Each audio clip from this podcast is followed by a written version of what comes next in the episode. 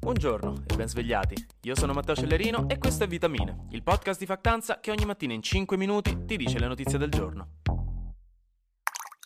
Ok, alla fine forse anche il Regno Unito riuscirà ad avere un primo ministro, anche se l'hanno ottenuto per mancanza di alternative, sotto un certo punto di vista, però vabbè. Questo perché dopo le dimissioni di Liz Truss si doveva scegliere un nuovo leader del partito, che poi diventa anche automaticamente il premier, e i candidati erano tre, Boris Johnson, Penny Mordaunt e Rishi Sunak, ma serviva avere il supporto di almeno 100 membri del Parlamento per candidarsi, e alla fine né Boris né Penny hanno raggiunto quella soglia, quindi in maniera molto anticlimatica ieri è stato eletto Rishi Sunak come nuovo leader del partito conservatore e quindi automaticamente diventerà anche primo ministro, questo oggi prima di mezzogiorno in teoria.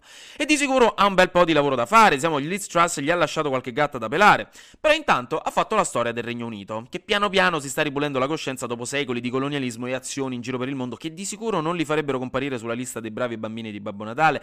Questo perché Rishi Sunak è il primo premier di religione induista e non bianco, perché i suoi genitori sono di origini indiane e nati in Africa, nonché il premier più giovane dal 1812, perché ha 42 anni. Il suo primo ruolo importante in politica l'ha fatto con Boris Johnson, che lo ha nominato suo cancelliere dello scacchiere, che è un nome molto figo per dire ministro dell'economia. Vedi, gli inglesi avranno anche commesso crimini contro l'umanità dappertutto, ma sanno come dare nomi che ispirano eleganza. Questo perché è abbastanza esperto di economia, diciamo, ha lavorato per anni da Goldman Sachs, che è una banca di investimento, più in altri fondi, comunque ha lavorato sempre nella finanza. Ed è anche molto ricco, ha tipo un patrimonio di 750 milioni di sterline tra lui e la moglie. Quindi insomma, in bocca al lupo quando dovrà chiedere ai cittadini britannici di stringere la cinghia perché c'è l'inflazione e le bollette sono alte. Sai quanto saranno facili le polemiche spicciole su sta cosa? non vorrei essere lui. Comunque, molti ora sono curiosi di sapere cosa farà, perché un po' tutti hanno notato che non si è espresso granché su cosa voglia fare ora che sarà primo ministro. Nessuno sa davvero quale sia la sua agenda di governo, non si è mai sbottonato molto, al contrario di Liz Truss che aveva fatto mille promesse diverse, cosa che per lei non è andata benissimo. In tutto questo comunque i partiti dell'opposizione continuano a chiedere di andare alle elezioni, quindi anche per Sunak non sarà un mandato facile, gli staranno tutti col fiato sul collo. Poi raga, una cosa molto figa che non conoscevo. In pratica è partita da poco la 38esima spedizione italiana in Antartide, che è quella al polo sud, non quella a nord, è quella al sud, è l'enorme zona di terra ghiacciata a sud. L'Antartide non è di nessuno, che uno dice, vabbè, ovvio, è l'Antartide, ma in realtà hanno deciso che è di nessuno nel 1961 con il Trattato Antartico, che stabilisce le regole internazionali per gestirla. Prima in realtà c'erano degli stati che dicevano che alcuni pezzi erano loro, ed erano Argentina, Australia, Cile e Nuova Zelanda, che uno dice, vabbè, stanno lì vicino, ci sta, ci avranno mandato qualche nave nei secoli scorsi, una bandierina messa nel ghiaccio, ma poi c'erano anche Francia, Norvegia e Regno Unito. eh, sti europei, eh, sempre in mezzo, gli dai il Nord Africa e pretendono per secoli tutto il mondo conosciuto, non si accontentano mai. Comunque, ora l'Antartide la usano un sacco di stati del mondo per farci ricerca scientifica, perché lì si tirano fuori informazioni importantissime sulla geologia, sul clima, sugli oceani, sull'evoluzione e ci guardano anche le stelle. E noi italiani abbiamo ben due basi di ricerca, dove gli scienziati stanno isolati per mesi a fare i loro studi. Una è la Concordia, in collaborazione con la Francia, e l'altra è la Mario Zucchelli, che è aperta solo d'estate, cioè da ottobre a febbraio, perché primavera e estate nell'emisfero sud è adesso, e quindi ora è partita la nuova spedizione del nostro programma nazionale di ricerca in Antartide verso la Mario Zucchelli, con decine di scienziati che costituiranno la nuova squadra che starà lì fino a febbraio.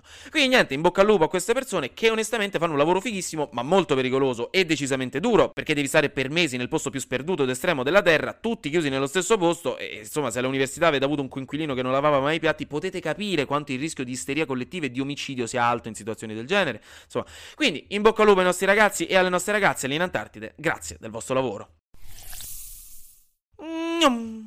Flash News. Il direttore dell'Agenzia delle Dogane e dei Monopoli, che all'inizio avevo letto Monopoli e mi ero incuriosito, ma no, sono i Monopoli di Stato, comunque Marcello Minenna ha ufficializzato che i tabaccai non saranno costretti ad accettare pagamenti con la carta per sigarette e valori bollati. Quindi niente, raga, si ritorna a usare i contanti. Ci abbiamo provato ad entrare nel futuro, ma no, non si può fare. È cominciato a Los Angeles il secondo processo contro Harvey Weinstein, il produttore di Hollywood tristemente noto per aver usato per anni il suo potere nel mondo del cinema per compiere abusi sessuali. Il primo processo che l'aveva trovato colpevole era a New York, questo invece a Los Angeles, e tra due mesi dovremmo avere un responso. In Gran Bretagna per qualche motivo, ma onestamente li invidio e basta, la zecca di Stato conierà delle monete da 50 centesimi in edizione speciale con le immagini di Harry Potter per celebrare i 25 anni dall'uscita del primo libro. Sono monete da collezione e alcune saranno anche d'oro, quindi bisognerà pagare per averle, però che belle, dai, nel senso. Infine, la NASA ha ufficialmente fatto partire un progetto in cui diversi esperti di diversi campi scientifici si riuniranno per capire effettivamente se gli UFO esistono o no, o meglio, per trovare una spiegazione a degli eventi che non si sa se siano extraterrestri oppure no, ma che di sicuro sono fenomeni aerei non identificati, questo è il nuovo nome che gli hanno dato. Dopo che già il governo statunitense negli anni scorsi aveva ammesso che esistevano delle cose che i loro aerei militari avevano visto più volte e che nessuno sapeva bene cosa fossero. Non ci sono prove che siano alieni, la NASA lo ha detto apertamente, ma comunque li vogliono studiare per bene per capire che magari non siano spie di altri paesi, per esempio, oppure, chissà.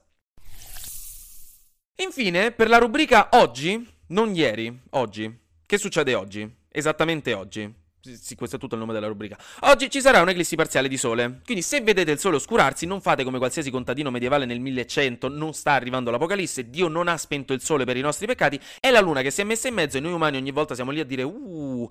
Ci sarà dalle 11.30 fino alle 13.30 e sarà visibile in tutta Italia. Ma per amor di Dio non guardatela a occhio nudo, ogni volta bisogna che si ripeta. Non guardatela a occhio nudo né con un binocolo né con una fotocamera, neanche con gli occhiali da sole, perché gli occhiali da sole non bastano. Vi friggete la retina, potete guardarla solo con dei filtri appositi che dovete comprare nei negozi. Stamattina avete tempo di farlo. Eh, seriamente, vi fa male guardarlo a occhio nudo. Mi raccomando, non mi fate preoccupare. Altra cosa che succede oggi, alle 11 di mattina, il governo Meloni chiederà ufficialmente la fiducia alla Camera dei Deputati.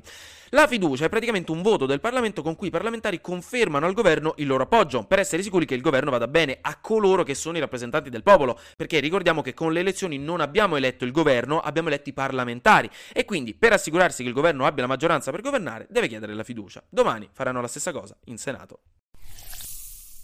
Anche oggi grazie per aver ascoltato Vitamine. Noi ci sentiamo domani perché sarà successo di sicuro qualcosa di nuovo e io avrò ancora qualcos'altro da dirvi. Buona giornata.